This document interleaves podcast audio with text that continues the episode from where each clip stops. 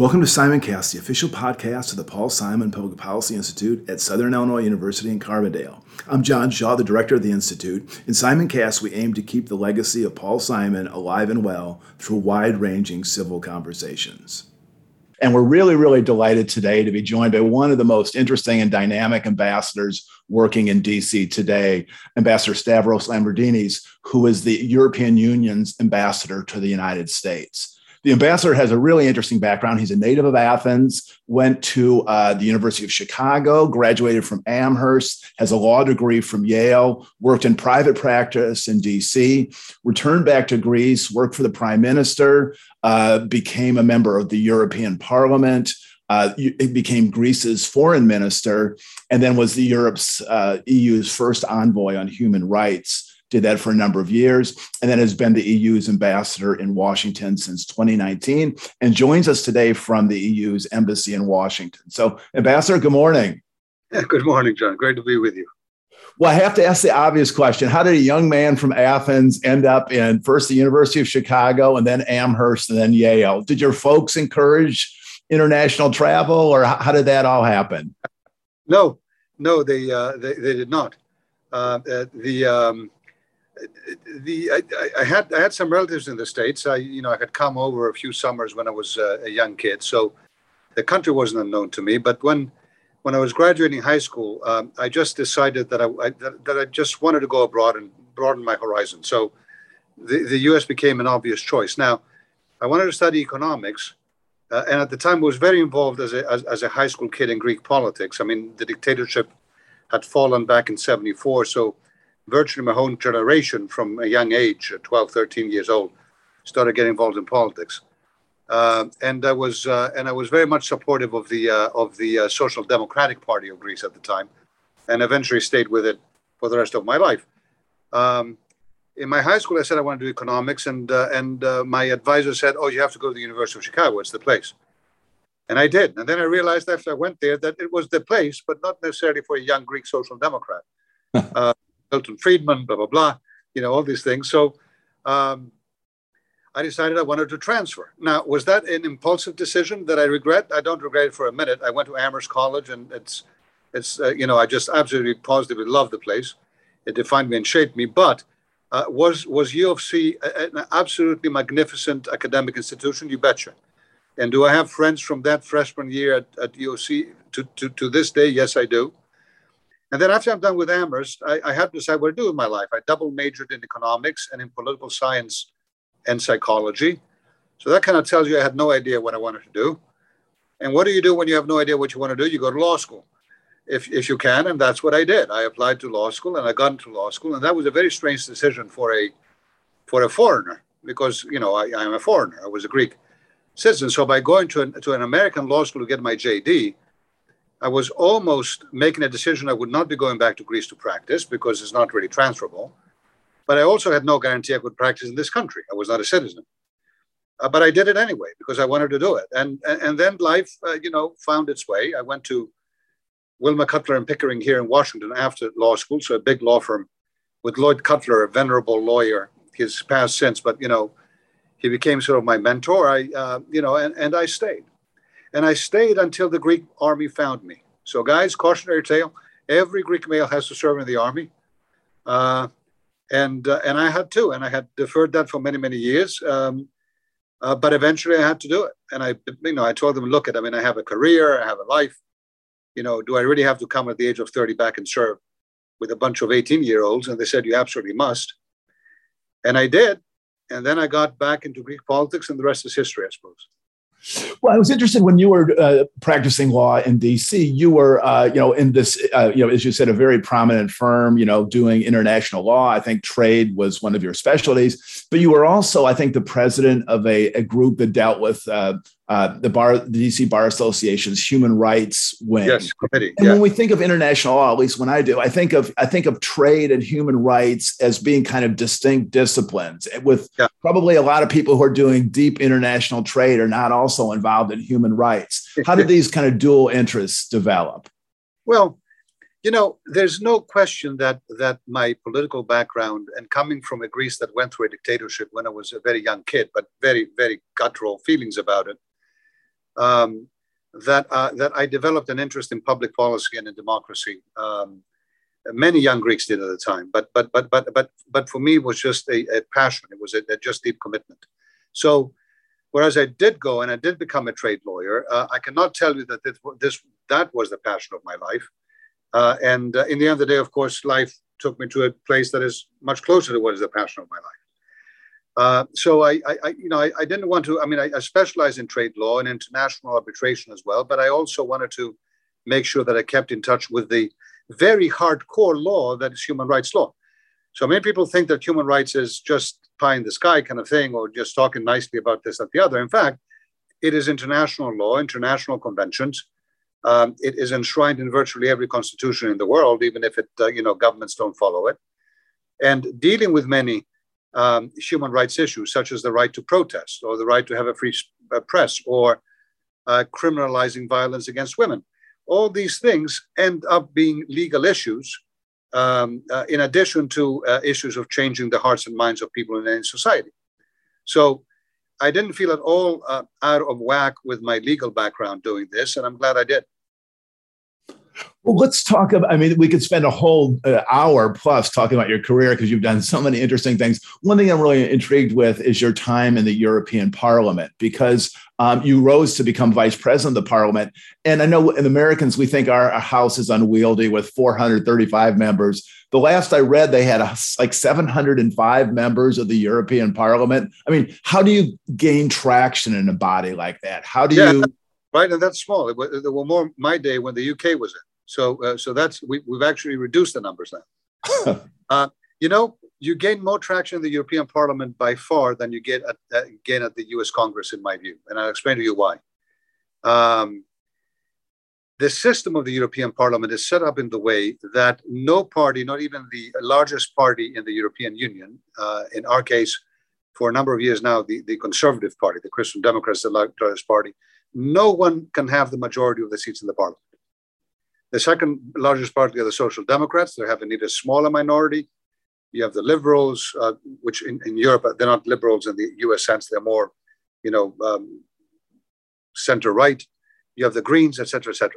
You have many parties and you have no majorities. That means, by definition, that to achieve anything, anything, you simply have to, in every single piece of legislation, build alliances with others. And those alliances are not strictly restricted to just one party. You have many to pick from. In a case of an environmental piece of legislation, if you're a social democrat, you may form an alliance with the Greens, with you know some liberals who support it, maybe the left party or what have you. In the case of uh, you know uh, security, you may form an alliance with the conservatives uh, or with something else. So, but to get this done, you simply have to spend countless hours meeting with your colleagues from different countries and different political parties to discuss things that are high on their agenda, even though in your context they may be close to irrelevant, so that when your issue comes up, you know you have created enough of uh, uh, enough alliances for your issue to be picked up by them, and that interaction is remarkably important in the democracy we have in Europe get me, please don't get me wrong, the ideological and political fights of the European Parliament are fierce. We come with from very, very different, uh, you know, ideological backgrounds and directions, in addition to different countries. But in the parliament, we're not organized on the context of a country, we're organized in the context of a political group. So the conservatives from the Netherlands, the conservatives from Greece are going to be in the same party, even though they're from different countries. So they're deep ideological battles. But there is also an understanding that if you manage to see yourself, because in any compromise, you don't win everything, right? So, but if you manage to see yourself and your views in part of that compromise, then it becomes yours as well, even if you lose other things that you know you you know you really wanted to have in. And learning how to live with less than the full pie, learning that politics is not necessarily and always a zero-sum game, is, uh, is to me a prerequisite for democracy working. Because frankly, a democracy is not a zero sum game, it's not a winner takes all. It never has been. The way that our liberal democracies have worked uh, and have succeeded is that we knew, we always knew that you know democracy does not end at the ballot box; it begins there. um, you know, the person who wins becomes the president, the prime minister, or the prime minister of all of us, even those who voted against. They have to try to bring coalitions up, and if you lose that, then you are in, uh, you know, then you are in such polarization that democracy simply cannot function. First of all, because you cannot afford to lose. I mean, if you think that if I lose, the other guy will come in and I get nothing, you can't afford to lose. You don't want to lose. Suddenly, you know, you know, an election becomes a much nastier exercise. And uh, and secondly, because we understand in democracies that, you know, in the end of the day, we are all minorities. We may be a majority on a particular topic in a particular moment, but at this exact same moment, we're probably a minority in some other topic. And if we try to take advantage of a majority position in one case to kill the other, then you can bet you we've opened the door to hell for us ourselves in different contexts. And that is the difficulty of democracy. In some ways, it is the system where you ask the people to choose by majority who will rule, but you expect that ruler to actually take care of those who lost. That's complex stuff. That's why it's the hardest political system in the world. That's why when we don't do it right, and maybe one might argue we have not been doing it that well in the past few years, um, it uh, you know you can get to a paralysis uh, that might make authoritarians around the world suddenly start looking good uh, in their own eyes, certainly, and in their propaganda around the world. Uh, and this is why, in my view, John, uh, the number one priority we, we, we ought to be having as Americans and Europeans is to rediscovering and re-celebrating ourselves what democracy means. So, because only then will we be able to, again, very effectively, because it is the most amazing and the most uh, humane and the most efficient system in the world, only then will we'll be able to effectively also discuss it with others. So the European Parliament, long answer to a short question, um, actually gets to laws done. And it does it not by getting the lowest common denominator, but by serious negotiations that very often manage to raise the bar in the end of the day than lowering it.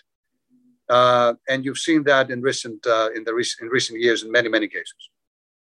Well, let's talk about the EU. Um, and it's a complex institution, about a 70 year history, began as a coal and steel community in 1950, then becomes the European Economic Community, the European Community, now the European Union. Membership has grown, uh, now 27 members.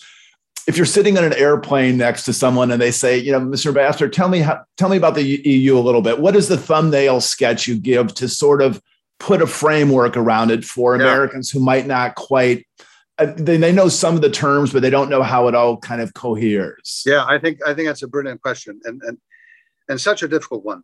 You know how many EU ambassadors to the US have come and gone before me, uh, who have had to explain all this to their American counterparts, and then the next ambassador came in and they realized that no one knew anything again because the administration had changed, new people were in, you know, America is America, the exceptional country, all that stuff. So, you know, we don't really need to focus to others that much. But then, boy, oh, wait a second, we need to focus on the EU. So, what are you guys? Okay, this is where we are. It's we are so complex, honestly. I mean, you have to. I mean, you, you I mean, even even myself, being uh, you know so many years, you know, uh, in the, in the heart of Europe, uh, sometimes uh, you know I have to look back and see what the exact procedure might be to get something done because it may be the competence of member states, but not only, but also the commission in this thing, the other. But fundamentally, what I tell Americans is that we are really no, no, no, not much different than the US system as it is set up, although we are not a federal state. But what we are is we are 27 countries who have decided to get together and to pool their sovereignty on a number of topics that they have agreed to do so, because they feel that in those topics, pooling our different sovereignties um, you know, makes actually a collective capacity to be effective uh, much higher. In other topics, we have decided to keep sovereignty to ourselves and not to share it with Europe. Defense is an example. Uh, and in other cases, we decided to share sovereignty with, with Europe, right? So, does that ring the federalism bell a little bit in people's heads? Because this is precisely what US states have done uniting in the United States of America. I mean, states keep to themselves, uh, you know, a bunch of sovereignties, have given this to, to the uh, to the uh, you know uh, central government, the U.S. administration in Washington, others. Defense is a national sovereignty in your case, but when it comes to election laws, you know, every state decides what, you know, how it wants to run and what, what it wants to do. When it comes to education, you know, states have, uh, you know, the primary uh, role. So um, it's it's no different. Then you look at the, the, the, issue of the government, the federal government. Well, we have a federal government in, in Europe as well. It's called the European Commission. It is comprised of 27 commissioners, which are your secretary of this and secretary of that, uh, that are appointed uh, by the 27 member states, by the, by the elected prime ministers of each one of the 27 member states. Each appoints one person. How is that any different from an elected president of the United States appointing his cabinet or her cabinet uh, and appointing unelected people to be secretary of the Treasury or Secretary of State or whatever? It's not different. It's the exact same thing. However, my, my, the guy next to me in the airplane will nevertheless think that everyone who works for the US administration is a civil servant, whereas everyone who works for me is a bureaucrat. right? So, so that's a discussion that is not ending. Oh, the bureaucrats in Brussels, you know, all, all the bureaucracy. No, it's not. It's exactly the same as here. We have a government, we have, uh, you know, uh, departments of this, that, the other, and we have people who work on those departments, right? Um, and then, of course, you have the, the, the institution of the European Parliament, we discussed uh, about before, which now has powers to co legislate with the other final institution, the European Council, which is the, the, the prime ministers themselves, the elected prime minister, the representatives of the member states themselves.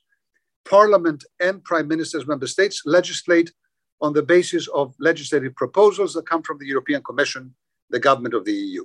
So, um, real powers in the European Parliament, real powers in the hands of member states. We are, as I said, not a federation, not a federated state yet, like the US is.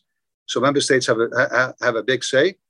But we are increasingly after every crisis, you, you mentioned we came out of crisis. After every crisis, we come out more united um, and more uh, advanced in our integration, which I think is quite remarkable. And if the person next to me is an American journalist uh, and not uh, and not just any American, who has predicted probably about 10 times the past 10 years that Europe will collapse and has been left with egg in their face, they probably would ask me, how, how is it possible you guys are still alive?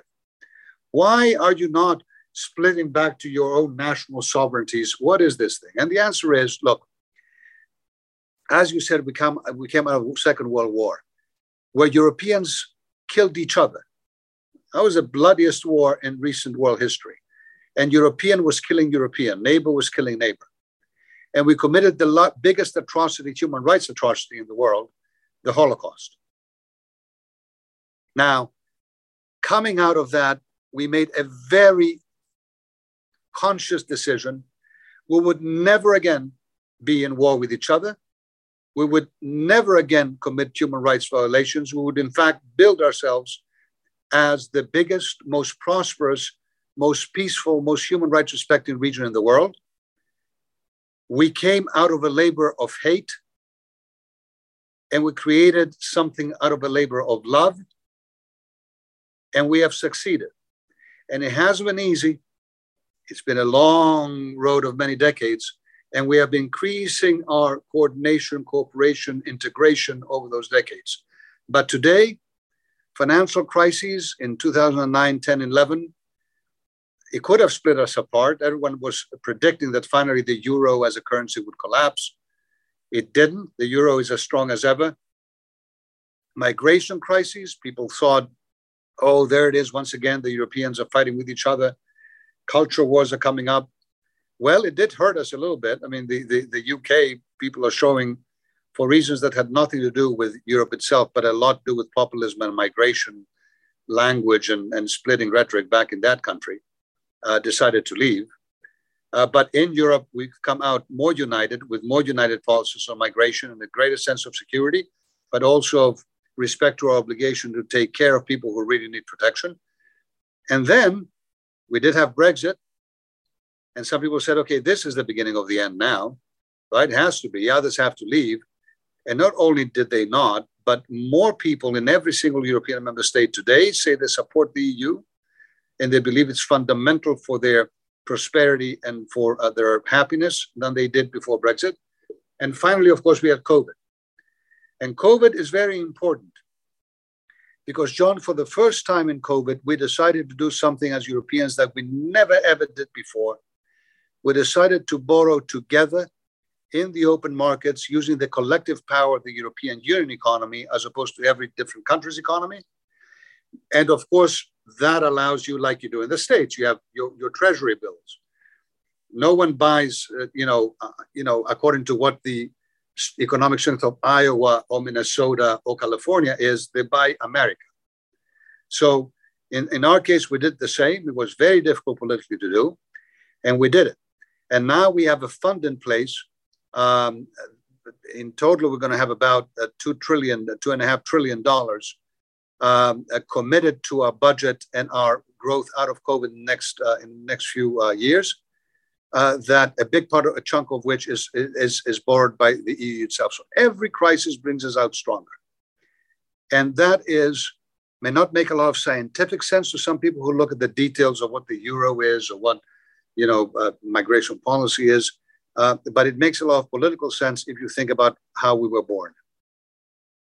Well, let's talk about one one issue that's been in the news a fair amount recently, which is Poland. Um, uh, apparently, the Polish Supreme Court or a High Court ruled that uh, Polish law superseded EU law, which is a fundamental departure from you know the, the, the the operating premise of the EU. I know there's been a battle in which funds have been withheld, and I've read some reports. I think there was an article in the Washington Post in which had one analyst saying this is this is about as fundamental of an issue as the EU will ever face. Tell us a little bit about how you see it and how that's played out in recent weeks. Yeah, so it's no different again than the United States. I mean, we are, as you are, many different people from different backgrounds, from different cultural backgrounds, um, who are united by the rule of law in the European Union. Um, the rule of law in the European Union is not just simply the laws of the market, uh, which is a big chunk of that law. The single market in the EU was created because we managed to create a single set of rules, supremely sophisticated on virtually everything has to do with the economy, and to put aside our 27 different national laws. But that single market is what has created the remarkable economic vibrancy of Europe today. Uh, so there is an economic issue at stake uh, if people start ignoring that. Uh, but there's also law that goes way beyond that. We legislate in Europe on everything from the environment to fundamental rights uh, to other things, uh, either because we, the European Commission has been given that competence already by member states, or because in any particular case, member states decide to give it additional competence to legislate on this issue or that issue. So it's not possible in the EU to have a member state that says that my laws and my constitution go beyond uh, the laws of the European Union, the European Court of Justice. In fact, in virtually every one of our constitutions, there is a provision, and there's a very clear understanding when you enter the EU, an obligation that European law has um, uh, uh, primacy. Now, uh, because of this issue, we're having, of course, very serious discussions with Poland. Um, and uh, these discussions continue. Uh, we have began, uh, you know, the process of them. they, there are a number of things that you can do in this process. There are, of course, infringement proceedings, taking this case to the internet to, to, to the European Court of Justice there is a, a, rule of law mechanism that all member states unanimously have adopted uh, that allows, in extreme circumstances, in fact, for some funds not to be dispersed if there is a concern that there has been a violation of the rule of law. Um, and of course, there is an, an, extreme measure, what we call Article 7 of the Treaty of the European Union, which allows, in circumstances where there is a certifiable violation of, uh, of fundamental principles in the European treaties, uh, for a country to um, uh, as, go as far as to lose its voting rights in the European uh, Council. Now, in Europe, we faced crises like this in the past. They've never been pleasant, uh, and we have managed in our own way to overcome them. Uh, and our own way is one where we actually discuss, coax, uh, you know, sometimes, you know, often, in fact, use legal proceedings so um, I do not uh, believe that uh, this is something that will not find a way to be resolved as well, because the Polish people, in their um, overwhelming majority, want to be members of the European Union. They state this in every occasion they have the chance to do because they understand how the European Union has been instrumental in supporting democracy in Poland and in, uh, and in helping the Polish economy flourish. So um, we're on a road there, John. We're not the end of it. Uh, and um, and uh, I believe uh, we're going to reach the end of it uh, successfully. Well, let's talk a little bit about Brexit because I mean, it's obviously it was such a public uh, battle over several years, got a lot of headlines in the United States, you know, and of course across Europe. And I'm wondering, um, you know, and I'm sure it's impossible to generalize, but with for Europe, the EU as it regards the UK, is it a little bit like a contentious divorce in which you wish your former spouse well, but just not too soon and not to get happy too quickly? I mean, is there a sense that that um, you know that you want Britain to kind of stew in its own uh, juices, as it were, to no. just see? I mean, absolutely not. It is, it, it is in our interest for, for the UK to come back to some normalcy. Brexit created a, a huge uh, schism in British society. Um, uh, Britain is, uh, is uh, uh, you know, has a lot of populism still flying around in its politics.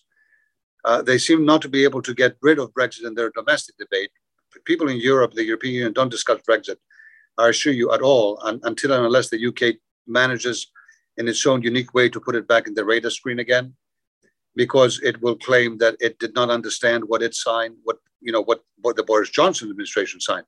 Forget the Theresa May administration that Boris Johnson came in and said, "Well, I don't like what she signed," and then he signed something else, and now he, you know, apparently didn't understand what he signed, and he wanted to change. So if anything, we're at the point uh, in a divorce that that we are like, take the kids and leave already.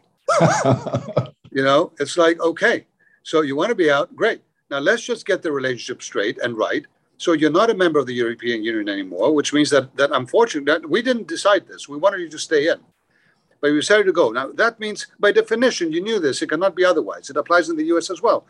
Your goods and your services and your primarily your goods cannot come in the EU without being checked we have an agreement, you know, for virtually zero tariffs in everything. But at the same time, we have different uh, provisions. That single market I mentioned before that we put together. You know, when we got rid of the borders within the EU, we decided, for example, that there had to be some standards in the uh, in the quality uh, and the safety of the food that we consume, so that you know, uh, if I'm in France, I can uh, import uh, lamb from Greece and not have to check whether or not it fits the, my own requirements. So we have common requirements, and we all have to adjust our economies and the way we produce, uh, you know, food, for example, to make sure that it supplies with standards. So if you're in the UK, and there are people in the UK who said, well, you know, there's no reason to leave the EU and then just keep all the EU standards in. We want to leave the EU and make our own standards. Well, if you're going to make different standards when it comes to food safety, than the ones that you abided by all these decades as a member of the EU, well, though your products cannot be coming in right? They have to be checked at the border. So you cannot not have a border. And they knew this. We knew this. Um, uh, and uh, and now they you know now they, they, they claim they're surprised and, and, and they want to change all this. So honestly, I hope this is over soon because the UK is always going to be our neighbor. Um, was in the EU for decades. Uh, the, you know the people of Europe, uh, the people of the UK are, are Europeans um, and they feel for each other just the, the same exact amount of uh, camaraderie as they feel for anyone else uh, in the in the EU. The governments may at times be playing games on the people's backs, uh, but eventually we have to come to some normalcy because you know what? Here are some big challenges out there. The world is changing when it comes to human rights and values, and Americans, Europeans, uh, the Brits, Canadians, Australians, others, you know, we have to get together and, and, make sure that we find a way to effectively address this. New technologies are coming online that are not just going to be instrumental for the economies of our future, but also for the values that we're able to uh, have in our democracies in the future. And we have to be able to work together with the UK, the US, and others to make sure we set the right laws and standards for all these technologies. Defense challenges that we are facing and the counterterrorism and all that. The UK is indispensable in this uh, in this uh, fight. So um, I hope that I hope that we can get to a point that uh, this divorce, um, you know, okay, is is behind everyone, uh, and um, and um, you know, we can raise the kids together. Let's talk a little bit about the US and the EU. And I saw a talk, excuse me, you gave at Amherst, and it, I think it was a little nostalgic. You had a couple of your, a lot of your classmates in the audience and a former professor, and you were uh, you were talking about your time at Amherst, and then but you know focused on the US EU relationship, and you divided it into kind of three categories. The first was economic, uh, the second was security, and the third was value. So I wonder if you could kind of briefly kind of sketch out, um, you know, maybe starting out with the economics. I mean, the two, two, two of the, the two largest economies in the world, almost 800 million consumers, affluent consumers by and large. Talk about the economic relationship and then security yeah. and then values. Yeah, John, I'm happy to do so. So look, just first, let's just look at the simple fact. So um, we are each other's biggest trade and investment partners by far, so, which means that the US exports to Europe, to the European Union, and invests in Europe more than it does anywhere else in the world, and which means that European companies export to the US and invest in the US more than they do anywhere else in the world. The immediate effect of this is that we create about 15 million jobs across the Atlantic, about 8 million jobs here in the US, about 7 million jobs in Europe, direct and indirect jobs because of that trade and investment.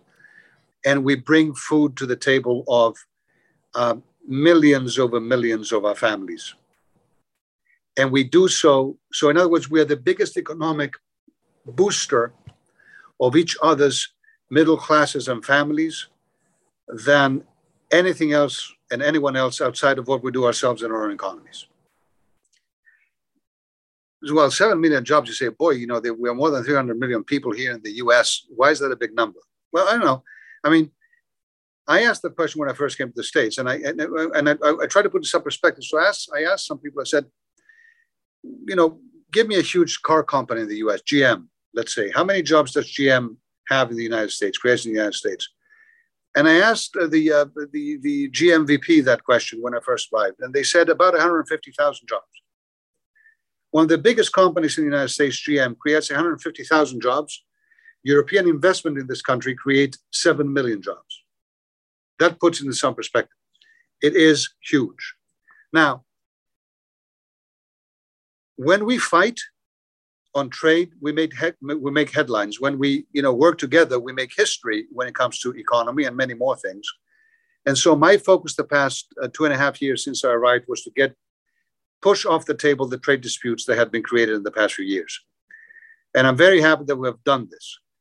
So just two days ago, we announced the resolution of a big trade dispute on steel and aluminum. A few months back, we grounded the trade dispute on Airbus and Boeing. Uh, and, um, and we are working now on a very positive trade agenda around the world, including looking, guys, at big issues like supply chains for semiconductors and other things like pharmaceuticals because in fact we are deeply reliant we face a similar vulnerability as europeans and americans when it comes to supply chain reliance for things that we absolutely need for our economies. And if the two biggest economies in the world free open economies in the world cannot find a way to sort of the the economies of scale and the complementarities to to create those things to basically look at our market as a unified market and look at our supply chains as unified supply chains uh, then i don't know who can. So that's a big thing Second point on the economy is that every time that we uh, put something in a container, like a good in a container to export to someone else around the world, you can see that good. What you cannot see is that we put in that same container at the same time our values. So we don't produce by having slave labor uh, or forced labor uh, or uh, underpaying our people. We don't produce by polluting the environment to produce something quicker, faster. We have laws and regulations that prohibit that. We have very highly educated labor forces, in many instances, certainly in Europe, because we provide free education to them. So keep in mind, however, that at the same time, and increasingly other countries around the world with different values than ours, including China, are also exporting their own values in their own containers. And we're not just in an economic battle around the world today, we're in a values battle which is the third point that I mentioned in that in that discussion. So it's going to be very important as we engage on trade discussions around the world to revitalize the WTO. We need a referee to uh, to update its rules in some instances to make sure that it, it captures some of the unfair trade practices of others. But we also have to be much more resilient um, in uh, in asking countries that don't apply, don't play the game fairly, that massively subsidize their companies, um, creating national champions, so that bid around the world for different projects with massively subsidized banks, providing a major advantage to the companies over American and European companies we have to, and we are discussing very closely today, Americans and Europeans, we have to protect our workers and our companies from that unfair competition. Okay, so that's in a nutshell the economic part. The, and in terms of um, um, of of how your embassy works in Washington, let's let's go there because it's it, to me it's very intriguing because you know you are you know a, a powerful international organization comprised of 27 nation states who also have their embassies in DC. And so, on the one hand, um, I'm, I'm, sure you you work hard on advancing a, a, EU agenda, but each of the 27 embassies are trying their hardest to forge a very you know close and dynamic relationship. So, I'm wondering when you go to key meetings, are, are you like in the lobby and you see 26 other ambassadors there, and you're kind of jostling to see who gets in first? I mean, how do you how do you both allow for kind of a distinct bilateral relationships, which are critical to the 27, and also have a coherent EU agenda in DC. So, in many ways, John, we're no different than we are back in uh, back in Europe and back in Brussels. So, um, our member states here, uh, of course, the DC is a very bilateral town.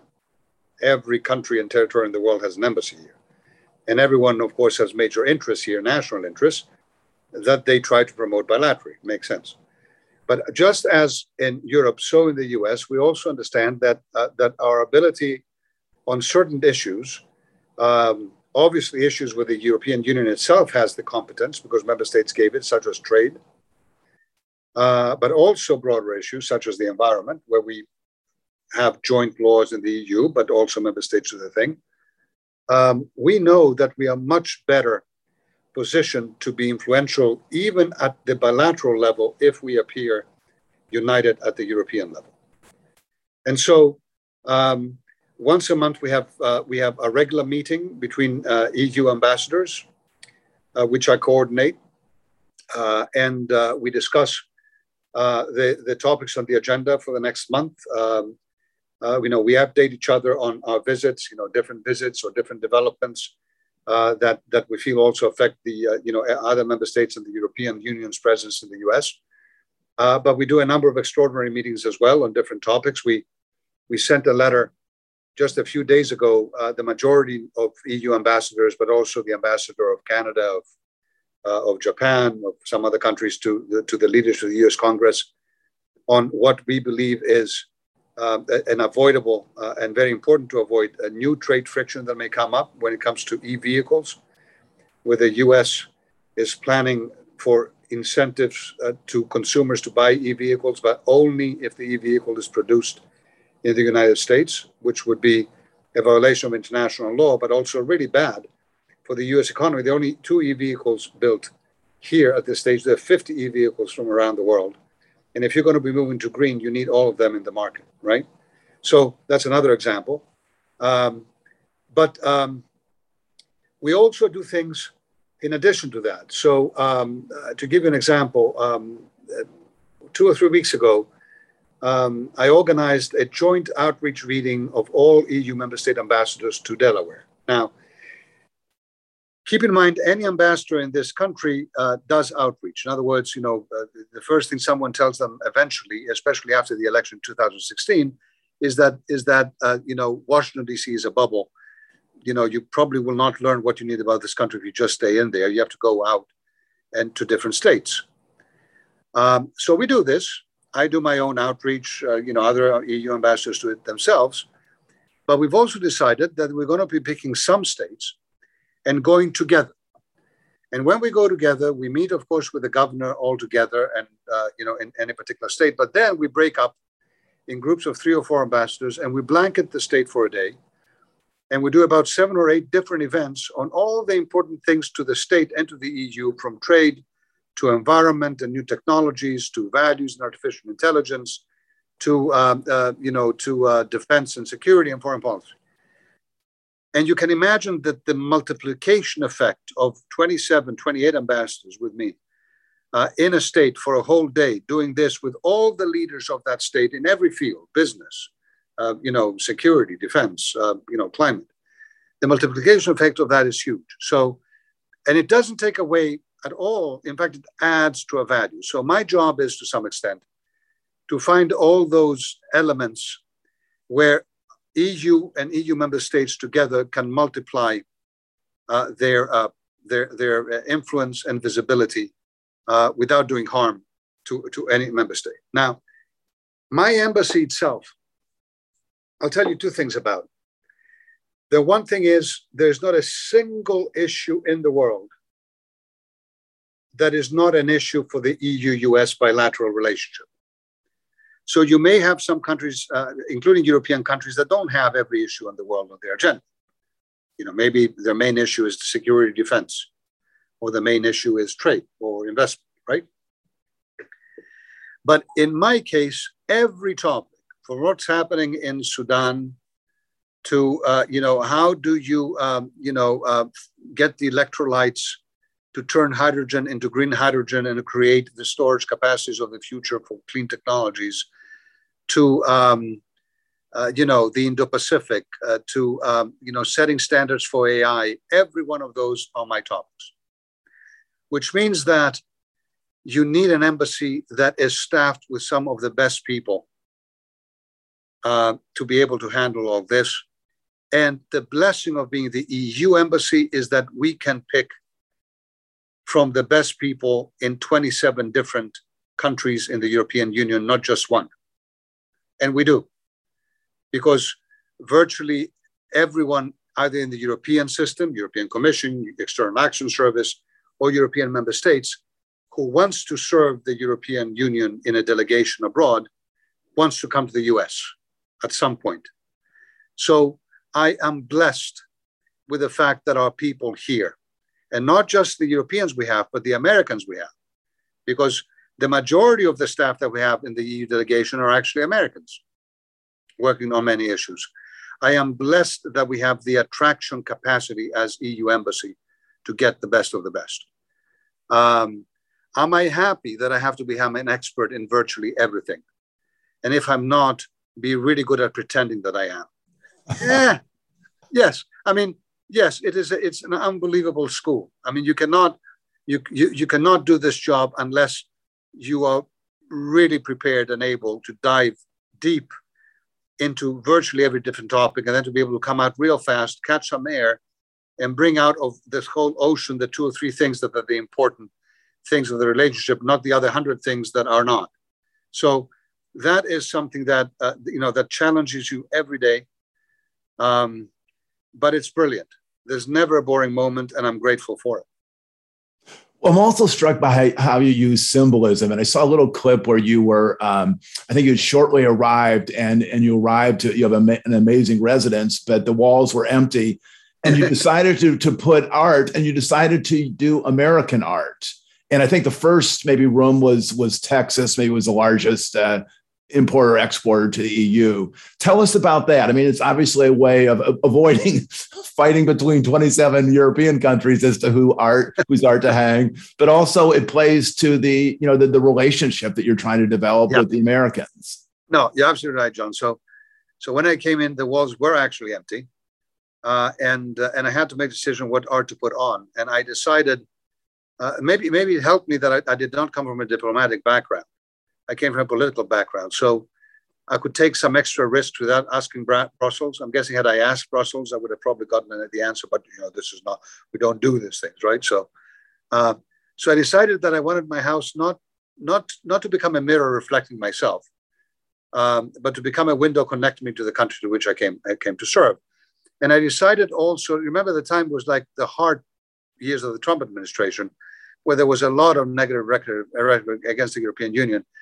I decided that the best way to be able to approach both policymakers, but also the simple people on the street in this country, was not by doing what an ambassador usually does, which is to tell them why they should like me. I bring jobs, I do this, I'm great. But to tell them why Europeans love America. Because we do. what connects us fundamentally is not the money or the defense. I mean, yes, all these things, but it's just a deep, ingrained history of personal relations. 60 million Americans today are of European descent. And so many other things in America have influenced and are loved by Europeans, and they influence our culture, what we sing, what we do. So the art was one thing. Then I also decided to celebrate Kentucky at my residence. Now, was it entirely unrelated to the fact that after the US imposed the illegal steel aluminum tariffs, we had to reply and we imposed very high tariffs on bourbon, which is produced in Kentucky, and the bourbon producers weren't happy. And I wanted to send them a message that, you know what, the moment that the US lifts its tariffs, the tariffs on bourbon are gone. We're not happy to have them there, but we have to do it. So, no, it wasn't entirely unrelated to that, of course. Um, but we turned that event into a celebration of bourbon because we love bourbon. We don't like to tax it. If we're forced to, we're happy to do it. We do it. We're happy to do it. So, at 10 the 10 biggest bourbon producers in the in the residence. We had a bourbon tasting, we had a bluegrass band because we love bluegrass. I mean, there are just so many things. If you think of your job in a country, not as an ambassador, um, not in terms of trying to boast about yourself all the time, but instead trying to explain to the people that you've come to connect with all the reasons why your people feel connected already. That's an entirely different way to do diplomacy, and I wanted to try it, and it's worked. Well, let's talk a little bit about um, about diplomacy in the era of COVID. And uh, for all of us who you know think that our lives have been made complicated by COVID, I'm thinking of your situation in which you know you're, you're, you're you arrive in 2019. You know you you know COVID descends in say March of 2020 you know so working virtually you have to monitor an amazingly contentious presidential election you have to monitor a transition that is both chaotic and violent you have to maintain relationships with the, the current trump administration you have to develop relationships with the incoming biden administration and you have to do all this through zoom i mean how did you pull it off well um, so we planned ahead a lot. I mean, uh, indeed, uh, in, in, March, um, early April, we uh, we uh, shut down the uh, the embassy.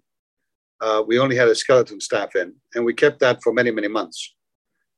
Uh, eventually, we started coming back, but only at twenty five percent force. So, the staff in the embassy had to do a remarkable work, do, uh, following every all those things that you're saying, and doing so remotely in diplomacy, which is fundamentally a contact sport right?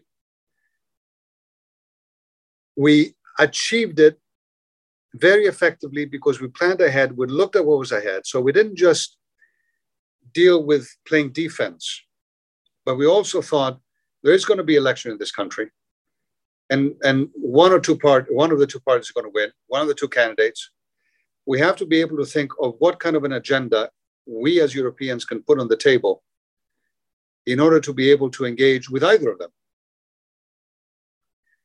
And that we could do through our own internal brainstorming, not requiring the external context all the time. But of course, we informed that brainstorming through a lot of those Zoom things that, you, that you're saying separately. And we came up with a document for Brussels, and eventually, uh, eventually, our institutions came out with a blueprint once President Biden was was elected, a blueprint on how we work, how we suggest that we work with the Biden administration, which I think even today is a 10 pager.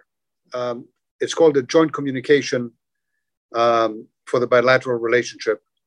Um, and um, I, I, I, would I, I, would recommend that people read it. I mean, now we have much more. We have we've had a European summit that was based on many elements of that joint communication. We have summit conclusions that are sort of the compass for the immediate future and what we do, Americans and Europeans together um, summit is when the leaders meet, and they met in June in Brussels. Um, President Biden with President von der Leyen, President Michel. But that work was inspiring for all of us, John, because it reminded us of another important job of an ambassador, which is to be able to, and of an embassy, uh, which is to be able to feed into the discussion back in their capitals with foresight and with advice on what may be coming, not just what needs to be addressed now, what fire needs to be put out. And because we did all this work, today we had the Trade and Technology Council in Pittsburgh that took place last month. Um, the first EU US huge meeting on the everything that sits on the intersection of trade, technology, and national security. And we are launching a positive trade agenda around this that has been unparalleled in the history of our relationship. And we will be addressing what we do with artificial intelligence and, and China. And we will be addressing how we create more jobs through secure supply chains, but also more security for our people without becoming protectionists. And we will be addressing, and we are addressing at the same time, issues of getting COVID vaccines to everyone around the world. The EU, from day one, decided we're not going to stop any vaccines produced in the EU from being exported. And we affirmatively pushed exports, especially to poorer countries. And today, we have allowed more vaccines produced in Europe to go to other countries than we even have in European arms. And yet, we're the most highly vaccinated region in the world. So, we decided that we're going to be looking at a positive agenda. And this worked. Now, we didn't go out, we couldn't go out to go on the ground and talk to people before the election to get a feeling of the country. Um, but we did engage with many meetings, and I did many with my 27 other EU ambassadors together, uh, with leading politicians uh, from both uh, parties, with leading campaign managers, with others, uh, with pollsters, with everyone. And I have to say, uh, we were pretty good at the end at getting a feel of what might happen, uh, including how tight this would be.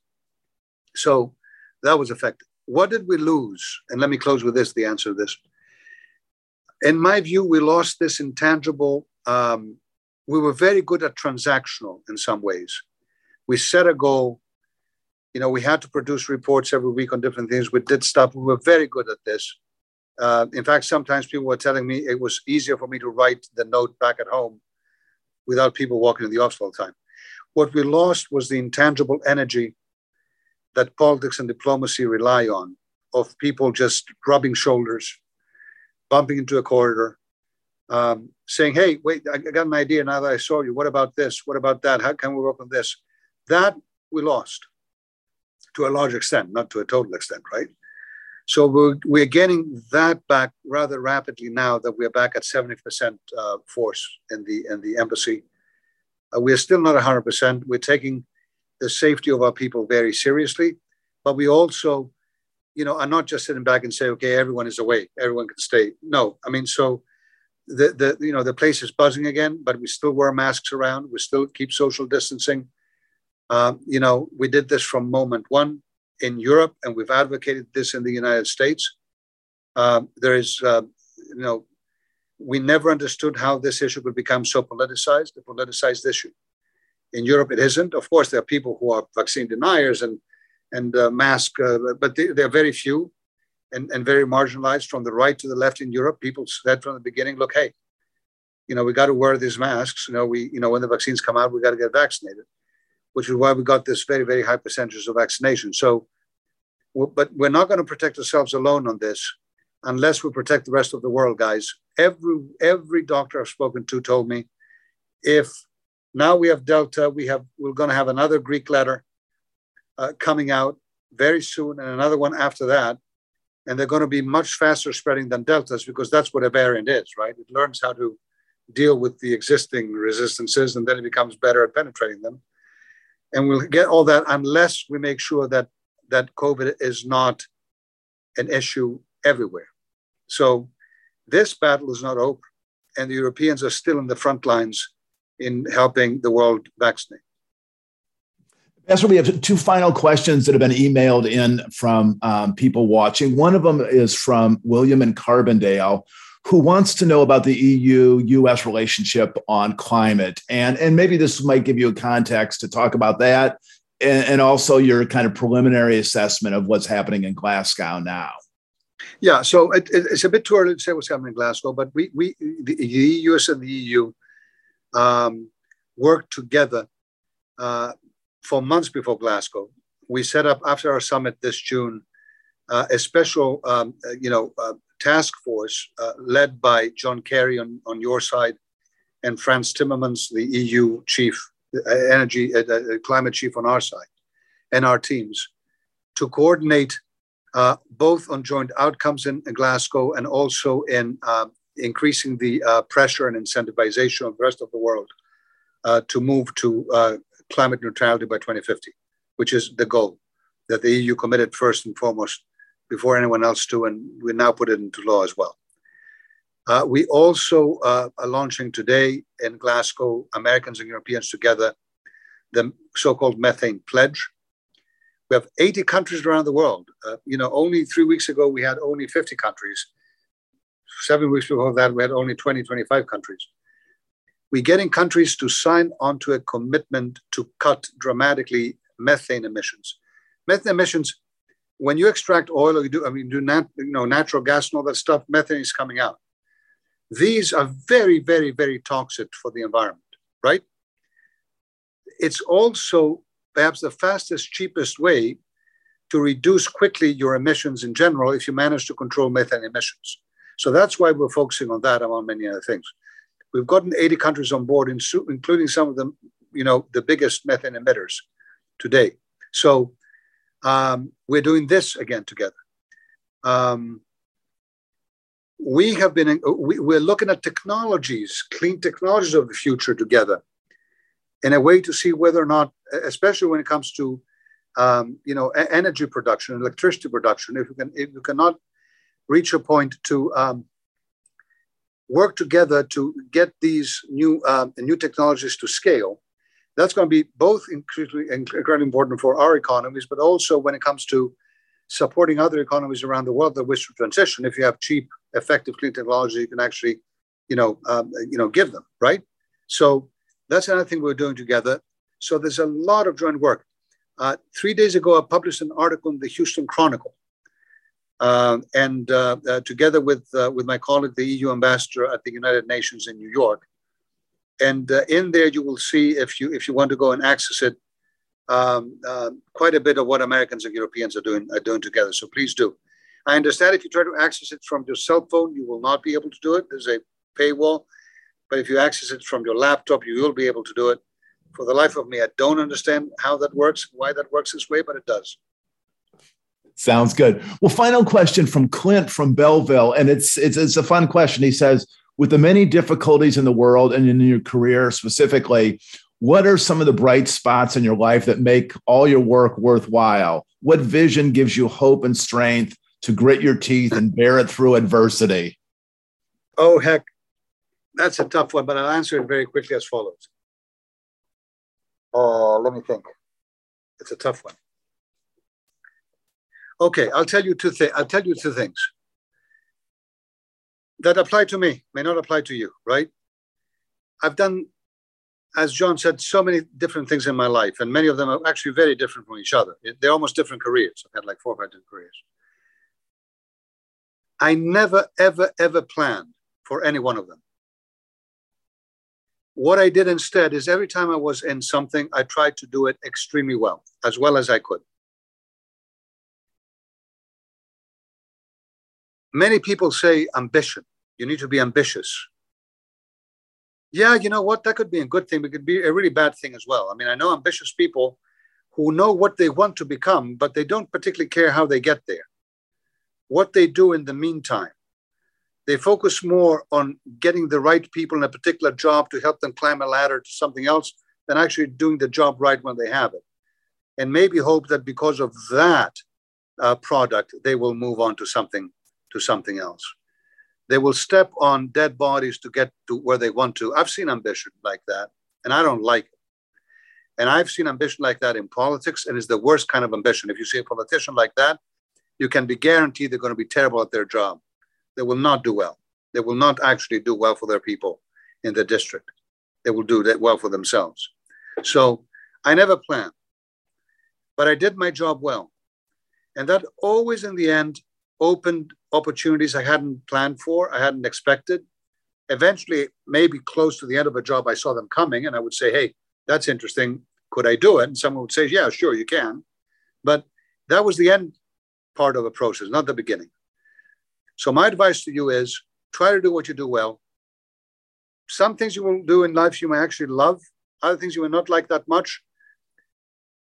Even those you don't like that much, find a way to do them well. Find, find, find the good thing in them. There's always something in them that reflects who you are. Okay, and that's the second thing. Who are you? If you ask anyone what they do, most people can tell you what they do. I'm, I'm the EU ambassador of the United States. If you ask them how you do it, how do you do it?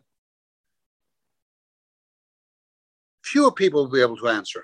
It's a smaller circle, right? Well, I don't know. I, you know, some people say, I don't know. Why do I do it? I'm a doc. I'm a doctor. I don't know. I just, I, I do.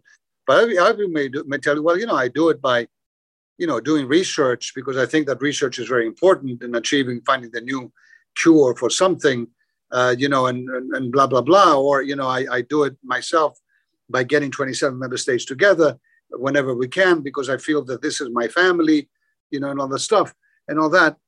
Okay. And then the key question, though, is not what you do and how you do it, but it's why. And if you ask someone, why do you do it? Boy, does that circle get smaller. But when I talk to people what I care to understand is their why, not their what and not their how. Of course, I care about the what and the how. If you're very successful in something, I care about it. But what will make a difference to me when I meet someone is if I understand what drives you. What is your why? It could be a very personal thing, it could be an ideal, idealistic thing, it could be a personal uh, story, it could be anything, it could be a rational reason. Tell me your why. So I've always, always made sure in my life, in anything that I did, that I try to take some time back from the madness and sit and think to myself, why am I doing this now? And when I found peace with myself with an answer, then I could do whatever I did much better. So I don't know if that's of any help, but these are my two answers to to to to the question, John. Great. Well, Ambassador, it's been really delightful to talk to you. It's been, you know, a wide-ranging, interesting conversation. And I would like to just say, is you know, when COVID eases, we would love to coax you to uh, to Illinois. I mean, it's the heartland, and um, you know, uh, you can make a nice stop in Chicago and St. Louis and Carbondale. And I'll also tell you, there's a small town outside of Springfield, our state capital, called Athens, uh, spelled A T H E N S that we could get a wonderful photo op with you there. So if uh, if there's a way we can coax you to Illinois when time and circumstance permit, we would love to to invite you to meet with students okay. in the community here. Nothing about Athens, Illinois. Um, the uh, the mother of uh, well, the wife of, of, of Andreas Papandreou, the, the prime minister of Greece in the 80s, and mother of George Papandreou, the prime minister of Greece in 2009, 2011, 12, uh, was born in Athens, Illinois. So, so, uh, but I haven't been. I haven't been. So I, would be more than happy to, uh, more than happy to do that visit uh, with you. It, it was such a pleasure uh, for me to be with you, John. And uh, you know, specifically and in particular, warm congratulations for your leadership of the of the Paul Simon Center. I mean, it's it's it's it's a place that we here at the EU Embassy not just know about, but follow very closely. I, I always wish to be supportive. Uh, thank you to uh, to everyone, uh, students and others who suffered us for a whole hour. I hope you enjoyed it in the end. I mean, I hope it wasn't all that much suffering, but sometimes talking about Europe, I mean, even I get bored. But I mean, so uh, and uh, and I absolutely look forward to the next opportunity, including uh, physical, if that's what it is. Thank you for listening to Simon Cast, the official podcast of the Paul Simon Public Policy Institute at Southern Illinois University. Simon Cast is produced in collaboration with WSIU Public Radio. You can find Simon Cast wherever you listen to podcasts, including NPR One, Apple Podcasts, Spotify, Stitcher, and more. Please subscribe to new episodes as soon as they're posted and tell your friends about our show. For more information, visit paulsimoninstitute.org. Thank you for listening and thank you for keeping the legacy of Paul Simon alive and well.